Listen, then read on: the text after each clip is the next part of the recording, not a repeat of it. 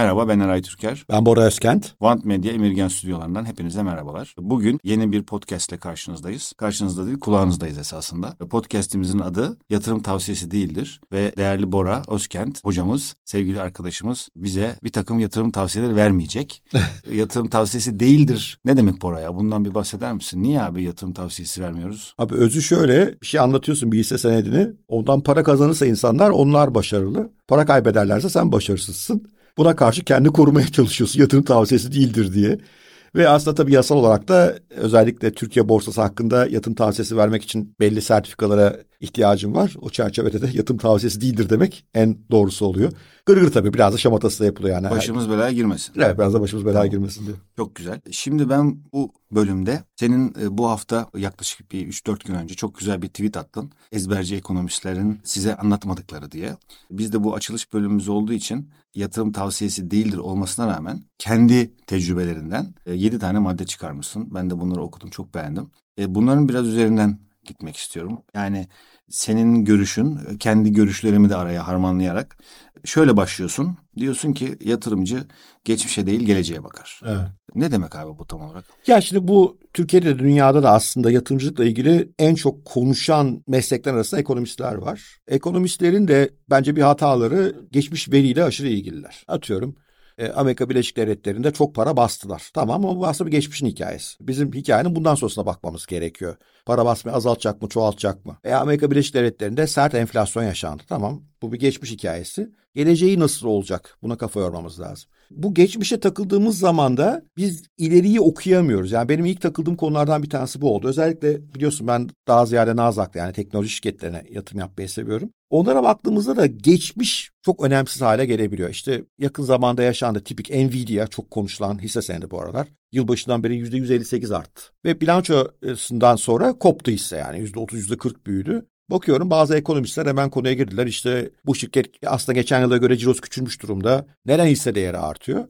Oysa şirket geleceğe yönelik çok olumlu öngörü açıklıyor. Esas önemli olan ama bir de biliyorsun yapay zekayı biniyor. Kopacak gidecek. İşte geçmişte bu böyle yaptı şöyle yaptı. Yatırımcı bununla ilgilenmez. Yatırımcı hep ileride ne olacağına bakar. Çünkü o anda yatıracağım paranın karşılığı ne olacağıyla ilgiliyim. Madde bununla Zaten ilgili. geçmiş geçmişte kaldı. Aynen öyle. Bundan sonra geleceğe bakacağız. Aynen öyle. Önümüze bakalım. Önümüze Dündür bugün bugündür. aynen öyle aynen öyle. Maaşlarda falan da yani işte Türkiye ekonomisinde aynı şey geçerli. Hani işte bugün podcast yaptığımız gün Mehmet Şimşek geliyor biliyorsun. Geçmişte şöyle oldu böyle oldu. Ben bakmam yani ben bundan sonra olacaklarla ilgiliyim. Üç ay bakarım Mehmet Şimşek özgür gidebiliyor mu, özel gidebiliyor mu? Gidiyorsa ekonomi iyiye gider yani bu kadar basit. Yani geçmişte hesaplaşma yatırımcının yapmaması gereken bir şey. Tabii ders çıkaracaksın hesaplaşmayacaksın. Şunu sormak istiyorum. Şunu anlamamak lazım tabii buradan esaslı. Yani geçmişe bak bakmayıp da istatistiklere geçmişte ne oldu bunlara bakma değil. Evet. Geçmişe takılı kalma. Aynen öyle. Demek istiyorsun esasında. Aynen öyle. Çünkü bir sürü şey zaman özellikle teknolojide yani bir örnek daha vereyim belki Eray oradan daha rahat oturabilir. Hisse senedi aniden sert yukarı zıplayınca bu balondur. Hemen böyle bir yapıştırma gelebiliyor. Geçmişte hakikaten böyle balonlarda olmuş. Mesela en çok hatırlanan balonlardan bir tanesi teknolojide bu nokta.com krizi denen mesele. E, ne zamandı abi o ya? 2000'ler. 2005. Nokta.com'da da bu iş olur mu? Hatta mesela ben bugün bir sabah tweet attım. Dedim ki bu yılın başından beri Nasdaq yüzde bir arttı. 1999'dan beri en iyi ilk 5 ay. Hemen birden şey geliyor. Ama ondan sonra hocam .com krizi olmuştu. Yine ona benzemesi adı hemen ona doğru dönülüyor. O yüzden yani hayat değişmiş, koşullar değişmiş ve .com krizindeki sorun şirketler kar etmeyen şirketler. Nvidia zaten kar ediyor. Yapay zeka oyuncuların çoğu zaten çok karlı şirketler. Tamamen ayrı bir oyun. O yüzden hani geçmişten kıyaslama yapacaksan da o günün koşulu bugünün koşulu iyi bir ayıklamak gerekiyor. Orada takılıyorum açıkçası ben biraz. Tamam çok iyi anladım. Çok güzel. İkinci dediğin diyorsun ki bu enteresan mesela. Bu bunu da birazcık daha sorgulayacağım. E, genel ekonomik gidişat o kadar da önemli değildir. Hı. Yani şunu mu anlamak lazım? Burada genel ekonomik gidişat o kadar da önemli değildir derken önemlidir ama sen e, yatırımcı olarak esas kendi şirketine bak. Aynen. Oraya buraya bakma sen ne iş yapıyorsun ona bak demek istiyorsun herhalde. Yüzde yüz, yüzde yüz. Yani piyasalarda aslında bir varlığın değerlemesini belirleyen önemli konu o varlığın geleceğiyle ilgili beklentilerimiz. Yani mesela Amerikan ekonomisi diyelim ki çok kötü olacak, sert resesyon olacak, korkulan olabilir. Ama senin yatırım yaptığın şirket resesyonda belki çok da başarılı olacak bir şirket. Veyahut da işte yapay zeka bunun örneği. Maliyetleri geriye doğru çeken bir teknoloji olduğu için tam tersine belki resesyon var diye bütün firmalarda en çok talep görecek teknolojiye sen sahipsin. İkinci bir konuda şimdi ekonominin de ekonomi aslında genel bir geçmiş veri. Mesela Resesyon. Resesyon son iki çeyrekte ekonominin küçülmüş olması anlamına geliyor. Anlatabiliyor muyum? Mesela Amerika geçen sene ilk iki çeyrek zaten küçüldü. Yani bir şey olmadı. Yani bizim ileri, mesela Almanya bu hafta resesyona girdi deniyor. O şey demek. Aslında resesyona belki de çıkıyor demek. Anlatabiliyor muyum? Şöyle mi bu esaslı resesyona bakmak şu aklıma geldi. Gökyüzüne bakmak gibi. Yani yıldızların eski halini görüyoruz ya. Evet. Resesyon dediğiniz zaman zaten zaten girmiş bitmiş bile. Bravo, bravo. Patlamış gitmiş yani. O resesyonu yaratan koşullar ortadan kalkıyor mu, kalkmıyor mu ona bakacaksın. Ona bakacağız. Ve senin şirketin bunun için nasıl bir yer alır? Yani kritik konu aslında buna geliyor. Şuradan aklıma bir şey geldi. Mesela evet Covid oldu. Bütün dünya ekonomileri problemli resesyona Evet. girecek falan dedik. Fakat o sırada Zoom patladı. Evet. Veya işte ne bileyim eve servis yapanlar patladı falan. Yani esas da bunu Bravo. söyle. Doğru örnek ve yani ben mesela orada ters yakalanlardanım. Yani Covid var, dünya bitecek, ekonomi mahvolacak dedik. Borsanın bildiğimiz en hızlı rallilerinden birini yaşadık. Yani hani hayat pek beklediğimiz gibi gitmeyebiliyor. O yüzden hani ekonominin bir şirket üzerindeki etkisi farklı olabilir. Bir de ekonomi geleceğe baktığında hani bugünü kötüdür de geleceğe aydınlıksa yine iyi bir Buradan diğer maddeye geçmek istiyorum ama senin sırandan birazcık değiştireceğim. Çünkü bununla çok bağlantılı sanki Covid dediğin için likidite. Diyorsun ki ekonomiyi esas da yani piyasaları belirleyen şey likiditedir. Özellikle Amerika'dan konuşuyorsak Amerikan Merkez Bankası'nın yaptığı hareketlerdir. Covid de buna çok güzel bir örnek. Tabii. Burada da ana trendi gözden kaçırmamak lazım diyorsun. para basılması varlıkların fiyatını yukarı çıkart. Yani aslında Türkiye'den de örnek verebiliriz. İşte Türkiye'nin ekonomisi son bir yıldır iyi gitmiyor. Doğru muyum? Tabii. Ama borsa coştu. Neden? Para bollaştı. Yani paranın bollaşması varlık fiyatlarını toptan yukarı doğru götüren bir unsur. Özellikle para bollaşması riskli varlıklara daha da çok yarıyor. Çünkü cebine çok para geldi. İşte gidiyorsun önce risksiz varlığa yatırım yapıyorsun. E sonra cebinde para var. Bir yandan da enflasyon var.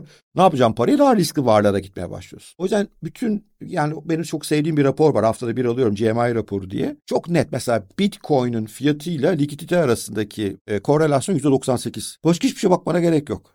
Tabii ki o likidite bolluğun içerisinde doğru varlığı seçmek önemli. Yani hisse senedi seçmek, doğru kriptoyu seçmek atıyorum önemli ama likidite daralıyorsa işler daralıyor. Mesela Mayıs'ın yani bu yılın başından beri neden şu anda borsa yükseliyor? Cevabı çok basit. 800 milyar dolar likidite enjekte edildi piyasalara. Sırf Amerika değil ki esas Japon Merkez Bankası parayı basıyor basıyor yolluyor. Çinliler öyle. Para gelince bunun bir bölümü işte borca harca gidiyor. Gerisi ne yapacak abi? Varlıklara kaymaya başlıyor. Ana belirleyici likidite o yüzden. Peki burada şimdi demin konuştuklarımızla bir yandan genel ekonomik gidişat önemli değil dedik. Şimdi ama bir yandan da diyoruz ki genel ekonomik gidişata göre likidite önemli. Yani burada ezberci ekonomistlerin dediğine karşı olarak söyledin. Tam da bunlar an, diye anlıyorum. Yani Evet. böyle kesin şu oldu veya bu oldu sonunda bu olacak diye düşünmeyin. Bunların hepsini aynı anda düşünün. Hepsini bir harmanlayın ve buna göre de Bravo yani güzel örnek aslında yani. Resesyon geliyor diye korkuyorlar ya. Tamam geliyor da likidite ne olacak ona bakacaksın yani. Resesyonun gelmesinden dolayı Merkez Bankası çok para basıyorsa bu borsalara yarar. Aleyhine çalışmaz yani. Bu ters ilişki çalışıyor burada. Ama hep kafamız şeye gidiyor. Ama bak vatandaş işsiz kalıyor işte her şey pahalandı falan. Varlık fiyatı ona bakmaz. Varlık fiyatı paranın kendisine bir yer aramasıdır aslında. Sığınacak yer arıyor. Ve diyorsa ki para bol riskli varlığa doğru daha çabuk kaymaya başlıyor. Peki şimdi geleceği düşündük. Genel ekonomik gidişatı düşündük. Likiditeyi düşündük. Şimdi diyorsun ki daima tedbirli olun. Evet. Burada tedbirli derken ne yapmak lazım? Ya abi aslında temelde yatırımcılık demek geleceğe yönelik bir tez geliştirmek demek. Doğru muyum? Yani mesela benim tezim neydi? 5-6 aydır savunuyorum. Amerika'da enflasyon hikayesi sonuna geliyoruz. Enflasyon düşecektir. Ve Amerika bunu resesyona düşmeden atlatabilir. Çünkü Amerikan ekonomisinde yapısal değişiklikler var. Çok boğmayayım ama temel fikir buydu. Hep bana karşı çıktılar. Şimdilik ben haklı gözüküyorum. Ama yarın haksız çıkabilirim. Niye? Gelir yeni bir veri. Mesela bugün Cuma biz bu podcast'i kaydını yaparken Amerika'dan yeni istihdam verisi gelecek. Kötü gelir veri mesela. Aa deriz o zaman galiba da resesyon tezi olanlar haklıymış. Ve ben böyle bir şey gelirse karşı önlemi alıyorum. Yani ne yapıyorum? İşte teknik dilde hedge ediyorum. Yani bir konuda uzundaysam, long pozisyondaysam bunun tam tersi bir şeyin de gerçekleşebileceğini gidip önlemini alıyorum. Yani bunun için işte vadeli kontratları kullanıyorum vesaire kullanıyorum.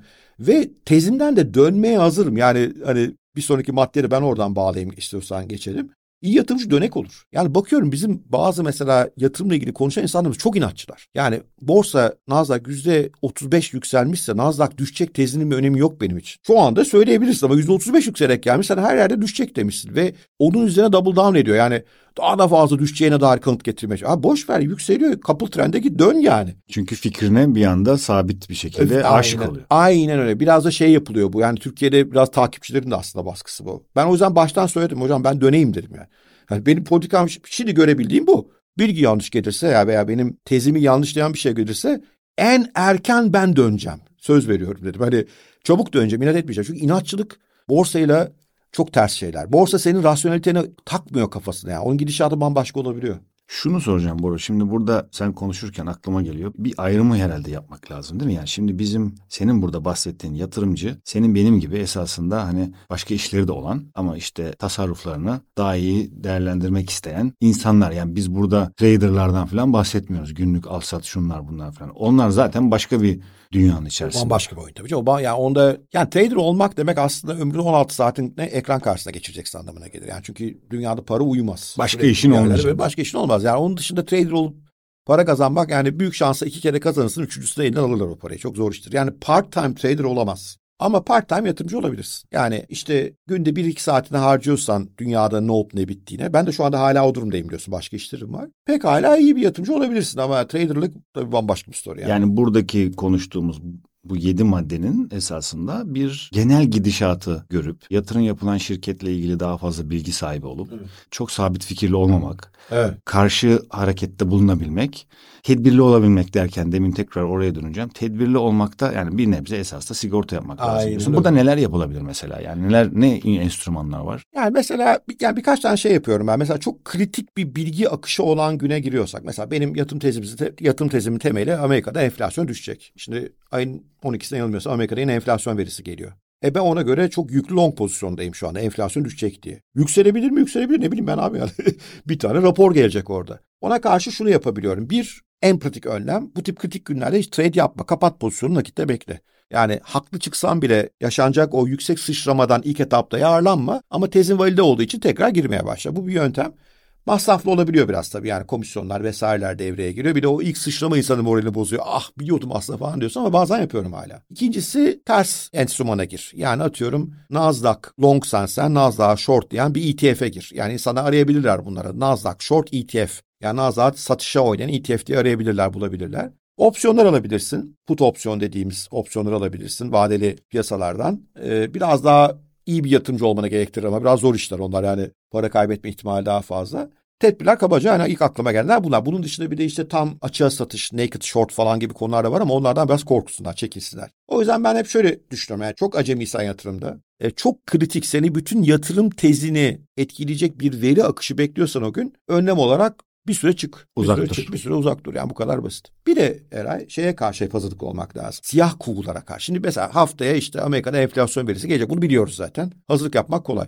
Dün Biden düştü. Biliyor musun? Gördün mü? Gördüm. Kürsüde yere düştü. Hisse düştü olsa da. Bütün hisseler düştü bir anda. Adamcağıza da yazık ya. Düştü kalkamasa o. Tamam kaldırdılar Allah'tan. Kalkamasa orada. Bunlara siyah kuğu diyor. Tarihte çok var. İkiz kulelere saldırıyı düşün. Rusya'nın Ukrayna'ya giriş. Yani ben bile girmez diye düşünüyordum son ana kadar. Tehditlere girmeye girdi abi sonunda ki yani veya ne bileyim işte Japonya'da nükleer santral patlaması. İzlanda'da şey hatırla ya volkan patladı. Kül çıktı. Hava yolu şirketleri çöktü falan. Nereden bileceksin bilemezsin. İşte bunlara siyah kuğu diyoruz. Lübnan'da bir ekonomistin literatüre katılandırdığı bir tabir. Ve esas para bunlarda dönüyor bu arada. Yani bu siyah kuyuya tesadüfen hazırlıklı girdiysen kazanabiliyorsun. Yani diyelim ki Biden'ın dün düşüp öleceği konusunda içine bir şey doğdu gittin Amerikan borsasını shortladın anormal para kazanabiliyorsun. Fakat bu bir para kazanma stratejisi olarak değil de önlem stratejisi olarak düşünülebilir. Yani ben her zaman ekstrem put opsiyonları var. Ekstrem put opsiyon diyorum Nasdaq 13 bin, Nasdaq 8 bine inebilir put opsiyonu alıyorum çok uzun vadeli. Çok ucuz oluyor onlar bile. Ha yani, tabii çok ucuz çok olduğu ucuz çünkü öyle bir ihtimal yok diyor herif. İhtimal gerçekleşirse ama gerçekleşebilir bilmiyorsun. Senin zararlı bir bölüm telafi edebiliyorsun. Bir önlem de bu bence. Tamam süper.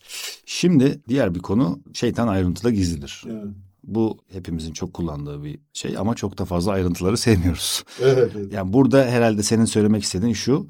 Yani bir yatırım yapacaksanız o yatırımın ne olduğunu bilin. Aynen öyle veya o yatırımın gidişatıyla ilgili yeni bir haber açıklandığında onu yorumlarken de detaya bakmak lazım. Yani bir yine Nvidia güzel örnekte oradan gidebiliriz. Nvidia sıçrıyor o gün bu balon diyor. Öyle demiyorum abi. Yani ben çünkü şöyle bakıyorum. Bu kadar çok yatırımcı bunu fiyatını sıçratıyorsa bugün arkasında belki de bir sebep vardır diyorum ve detayı merak ediyorum. Detaya baktığımda mesela şunu gördüm. İşte Nvidia diyor ki gelecek çeyrekteki ciro beklentimi 7 milyardan 11 milyara yükseltti. Ezberci diyor ki ne olacak ki 7'den 11'e yükseltse? Öyle değil. 4 milyar dolar ciroya çeyrekte ekleme getiriyorsun. Nvidia'nın bakıyorum detayına net kar marjı %50. 2 milyar dolar çeyreğe net kar eklemeye başlıyorsun. Senin hisse başı karlılık, fiyat kazanç oranları falan alt üst olmaya başlıyor birdenbire. Şimdi bunu hesaba katınca görüyorsun ki net söyle ve ben terste kaldım yani Nvidia'ya girerken bilançoya dedim ki arkadaşlar bu çok değerlenmiş bir şirket. Birazcık korkuyorum pozisyonumu hafifletiyorum dedim. Yarısını tuttum ama yarısını hafiflettim. Ertesi gün kendimin hatalı olduğunu hemen kabul ettim. Yani gelen veri çok acayip. Bu veri çerçevesinde Nvidia bence şu anda ucuzdur. Daha alınabilir dedim. O gün bugün de yükseliyor. Yani bunu niye söylüyorum? Haber akışlarında millet böyle manşetlerden gidiyor. İşte enflasyon şöyle oldu falan. Ya abi enflasyon dediğin şeyin art, mesela Amerikan enflasyonunun altında 150 kalem var. Bir sürü detay var orada. Aynen 150 kaleme bakman lazım. Ben aylardır kira düşecek. Esas hikaye orada diyorum. Aylardır ikinci el otomobil gereksiz pahalı düşecek. Bu ay çok düşecek ikinci el otomobilin enflasyonu. O yüzden enflasyon düşecek diyorum. Ama ezberci olunca işte yapışık ya ne diyorlar? Yapışkan enflasyon. Ne bu abi nereye yapışıyor ya? Nedir yapışan unsuru? Git şuna bir bak. Veya mesela şöyle ezberler işte Amerika'da istihdamı kırmadıkları sürece enflasyon kırılmaz. Niye? İşte bir Phillips eğrisi diye bir kavram var. 1950'lerden kalma bir kavram bu arada.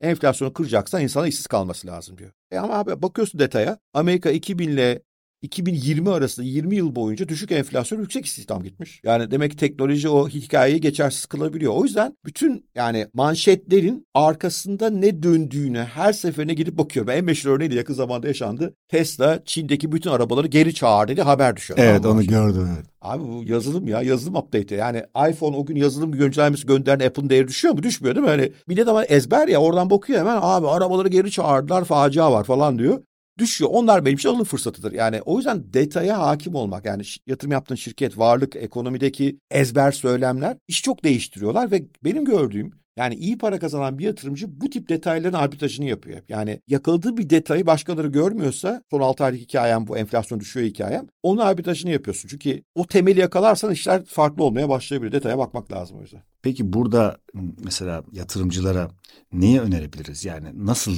detaya bakılır? Sen mesela çok güzel analizler yapıyorsun, videolar koyuyorsun kendi YouTube kanalında. Ben de çok faydalanıyorum, takip ediyorum. İşte Tesla'nın Tesla uzmanı gibisin yani mesela. Evet. Yani hani hani burada böyle bir e, bir işte senin gibi uzmanlardan mı faydalanmaları lazım yoksa gidip okumaları mı lazım? Evet. Ne düşünüyorsun? İlk tavsiyem yani herhangi bir uzman dediğiniz insan bir videonun içerisinde 10 tane hisse senedini bir iki tane direnç destek seviyesi analiz ediyorsa ondan uzak durmakta fayda var. Yani birinci söyleyeceğim şey bu. Yani ilk yapmanız gereken o gün konuştuğu konuya derin bakan insanlar. Tesla konuşuyorsan teknolojisi konuşman lazım. Bilançosunu konuşman lazım. Elon Musk o gün ne delilik yapıyor konuşuyor olman lazım. Rekabet ne yapıyor konuşman lazım. Yani haftada bir gün YouTube'da bir ücretli modülümüz var. Haftada bir gün bir hisse senedi inceliyoruz. Her hisse 20 dakika sürüyor en az incelemesi. O yüzden derinlikli bakış çok önemli diye düşünüyorum. Ve bundan dolayı da mesela Medium gibi platformları çok seviyorum. Medium böyle uzun yazıların olduğu bir e, format. Müthiş detay analizler var orada. Ona bayılıyorum. Şeyi pek sevmiyorum herhalde. Atıyorum Wall Street Journal gibi, Financial Times gibi genel ekonomi basınını takip ediyorum gündeme hakim olmak açısından ama oradaki analizlere pek saygı duymuyorum.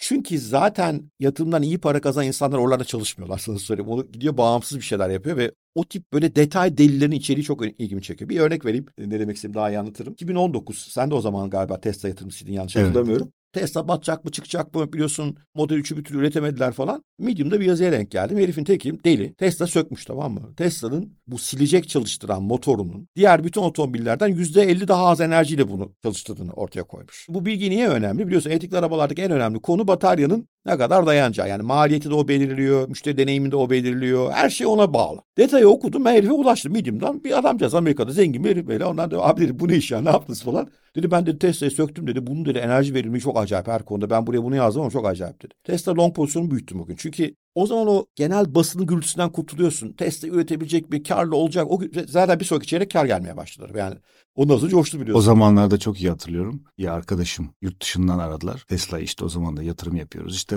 bu e, çakma şirket midir? Patlayacak mı? Kar etmiyor falan böyle o zaman işte bu ezberler var. Evet. Abi dedi Tesla'nın CFO'su istifa etmiş. Ya arkadaş adam istifa etti ya bir tane adam istifa etti diye yani ne olabilir yani. Oradan şeye bak şirket batıyormuş abi. Oysa ondan sonra gelen CFO Zachary diye bir herif geldi süper bir adam geldi yani. Evet yani bu tip işlere böyle manşet yatırımcısı evet. diyorum ben onlara. Bunda Eren şeyden haklılar aslında yani manşet algoritmaları devreye geçiriyor hemen. Ezber algoritma, yazılım yani dünyadaki hisse senedi alım satımlarının büyük bölümü Amerikan borsasında aslında yazılımlar yapıyor. İnsanların ben senin elin değene kadar yani Biden'ın canlı yayında dün izle abi düştüğünü görüp ekrana girip sat basmana kadar Zaten iş Bir bitiyor. zaman lazım yani. O abi yazım çat diye bitiriyor. Bir de şeyler var biliyorsun. Bu Robinhood gibi böyle hisse senedi alıp satabildiğin platformlar var. Bedava işlem yapıyorsun onlarda. Senin girdiğin emri emir aşamasındayken BlackRock'a raporluyor. BlackRock da 6 trilyon dolar yöneten dev bir fon. Adam Robinhood ve diğer pek çok platformun bir sonraki işleminin ne olacağına hakim. Yani bundan algoritmayla başa çıkabilir misin sen? O yüzden ben bu traderlığı anlamıyorum. Çok zor geliyor bana yani. Hani süper teknolojilerle mücadele ediyoruz çünkü. Bir de şimdi traderlık tabii e, teknoloji geliştikçe de yapay zeka şu bu falan. Evet. Buradan şuna geçelim son e, maddemize. Tam bu konu e, denk geldi. Sabretmek, Evet. uzun vadeli olmak. Ben burada Warren Buffett'ın söylediklerini kitaplarına falan bakarken tabii adamın çok uzun vadeli sabrettiğini. Hatta şöyle bir örnek var. Diyor ki ya siz diyor bir ev aldınız veya arsa aldınız. Zırt pırt satıyor musunuz Evet, burada? evet. Fiyatı düştü diye satıyor musun? Veya çıkıyor çıktı diye işte satıyor musun? Düştü diye karalar bağlıyor musun falan. Şimdi burada şu deminki konuyla biraz bağlamak istiyorum da yani yatırımcılar için bizim burada konuştuğumuz yatırımcılar için traderlık bir söz konusu değil. Zaten yandın. Mümkün değil mücadele etmen. Sıfır ihtimal. Altı maddenin hemen hemen tamamı zaten uzun vadeli bir bakış açısı. Yatırımcı demek zaten uzun vadeli bu işe giren adam demek. Burada diyorsun ki sen ya biraz sabredin arkadaş. Bunu nasıl açalım? Ya ikiye ayırmak lazım orada aslında bir yani trendler açısından baktığında bir döngüsel yatırımcı olabilirsin. Döngüsel yatırımcı demek işte Amerika'da enflasyon yükseliyor. Enflasyon yükseldiği ortamda insanlar enflasyondan kaçmak için McDonald's'a, Walmart'a daha fazla giderler. Ben enflasyon yüksek gittiği sürece buralarda durayım. Enflasyon emareleri gösterirse o zaman insanlar tekrar başka tüketimlere yönelir. Oraya doğru kayayım. Döngüsel trade'ler bir, bir buçuk yıl olabilir. Yani e- ekonomik bir döngüyle olabiliyor. Veyahut da bir şirketin döngüleriyle ilgili olabilir. Biliyoruz ki bazı şirketler baharda açıkladıkları bilanço daha iyi oluyor vesaire gibi. Bunlara döngüsel diyoruz. Bunlar böyle bir, bir buçuk yıllık trade'ler veya minimum altı ay. Onun altındaki trade'lerde trader'a dönmeye başlıyorsun zaten. Zaten yandın. Evet yani mesela şey yapıyor işte. Ben yapıyorum bazen mesela bilanço ne gelecek? İyi mi gelecek, kötü mü gelecek? Bet ediyorsun abi. Bilanço süper geliyor, hisse yine düşüyor yani. Veya da mesela bu son dönemde yaşadık. Berbat bilanço geliyor, hisse kopup gidiyor. Yani Apple'ın bilançosu kötü geldi, hisse koptu gitti yani. O yüzden onlar oyun, kumar yani arada oynanabilir. Ben de seviyorum ama yani yatırımcılık değil. Bu bir döngülere oynayabilirsin. Ya dersin ki işte ya arkadaş bu dünyada şu anda cep telefonu, pahalı telefonu kim alır ki dersin. Apple short dersin. Döngüsel bunlar ama. Bir de eğer teknolojiye yatırım yapıyorsan uzun vadeli oynaman lazım. Çünkü teknolojide aslında bir bahse giriyorsun. Diyorsun ki bu teknoloji şu anda küçük bir şey pek başarılı değil ama dünyayı değiştirecek. İşte biz seninle bunu Tesla'da yaşadık geldik. Şimdi de böyle teknolojiler var. Bu tip teknolojilerde teknolojinin gelişmesi, müşteriler tarafından kabulü, şirketin ondan para kazanabilecek hale gelmesi. Mesela Tesla yanılmıyorsam 2012'de halka açılıyor. İlk kar 2019 3. çeyrek yani sürekli zarar ediyor oraya kadar. Ee, işte basının buna ikna olması. Hikayenin, Hikayenin iyi bir hikaye olması. yerleşmesi. Şimdi ben Tesla Türkiye'ye geldiğinde kanyonda biliyorsun satışa açtılar arabayı. İlk gün 10 bin araba sattılar. Yani bunu 2 yıl önce yapsalardı olmaz mı? 10 bin araba sattılar ilk gün. Bitti. Yani şimdi herhalde bildiğim kadarıyla kota Türkiye'de bir yılda olmuş durumda. Yani öyle hikaye. Ama o zaman öyle değildi. Yani o zaman herkes endişeyle bakıyordu. Doğru. Elektrikli araba alacağız ne olacak vesaire. O yüzden özellikle teknoloji yatırımı yapıyorsan uzun vadede o teknolojinin bir yere doğru gittiğini ve şirketin de onunla beraber gideceğine inanman lazım ve sürekli bunu kontrol etmen gerekiyor. Yani demin anlattığım arabanın mesela pil yönetme teknolojisi çok üstün anlaman gerekiyor. Tüketici adaptasyon anlaman gerekiyor vesaire. Onlar da vade bence 3 yılla 5 yıl arasında bul, bul- bulmaya başlıyor. Yani yaşıyoruz biz mesela Palantir almış baba ayın başında. Palantir yapmış %80. %1,5 düşüyor. Hocam Palantir'e bir şey mi oldu? Ya abi sana yakalamışsın doğru teknoloji. Bırak şu adam bir çalışsın yani şimdi değil mi? Yani bir, bir otursun o iş bir yürüsün. Ya bir de ne olacak %1,5 düşüren kötü haber olsa ne olacak yani? Gelir haber işte dediğin gibi CFO'su gitti giderse gider abi yani. Biraz böyle sanki şey gibi düşünmek lazım. Ben yani en azından kendime öyle düşünüyorum. Yani bu hisse aldığın şirketin ortağı olduğunu düşünmek lazım. Yani o farklı bir zihniyet yani. O kadar zor ki o zihniyeti oturtmak. Mesela kripto için bunu söylemem Bitcoin haricinde. Kriptoyu trade etmelisin. Bitcoin farklı bir oyun ama hisse senedinde ya o şirketin ciğerini bileceksin. Yani ben her yurt dışına gittim sen de yapmışsındır. Tesla showroomlarda soruyorum abi nasıl işler? Bu arada hani uzun vadeli yatırımcılıkla ilgili belki söyleyebileceğim bir şey de buna ekleme. Çok da dağıtmamalısın portföyü. Özellikle teknolojide çünkü takip edemezsin. Ki konsantre olabilirsin. E, aynen öyle. Konsantre. Yani bugün abi sırf Tesla konusunda ben sana 20 tane YouTube kanalı var. Her gün Tesla ile ilgili bir şey anlatıyor. Sırf YouTube'da. Öyle söyleyeyim sana. Nvidia'da 7 tane şu anda YouTube kanalı var benim bulduğum. Her gün Nvidia anlatıyor herifler. Şimdi sen bunu yaydıkça bunu anlaman çok zor. E bir de bir yandan da biraz makroekonomi takip etmen gerekiyor tabii. Bir sürü başka konu var. Evet yani o yüzden Biden yani düştü mü günde- düşmedi mi var. Günde 2 saatini bu işe ayıran bir insansan birkaç hisseyle bu işi bitiriyor olman lazım diye düşünüyorum. Çok yayılmadan en fazla 5-6 hisse. Bunların önlemli halleri bence uzun vadeli yatırımcılıkla esas gidilmesi gereken yol diye düşünüyorum. Oracığım çok teşekkürler. Bence e, ilk bölümümüz için iyi oldu. İyi oldu. Evet. İyi oldu. Yatırım tavsiyesi değildir. Tekrar belirtelim. Hepinize sevgiler. Ben Eray Türker. Ben Bora Özkent. Hoşçakalın. Hoşçakalın.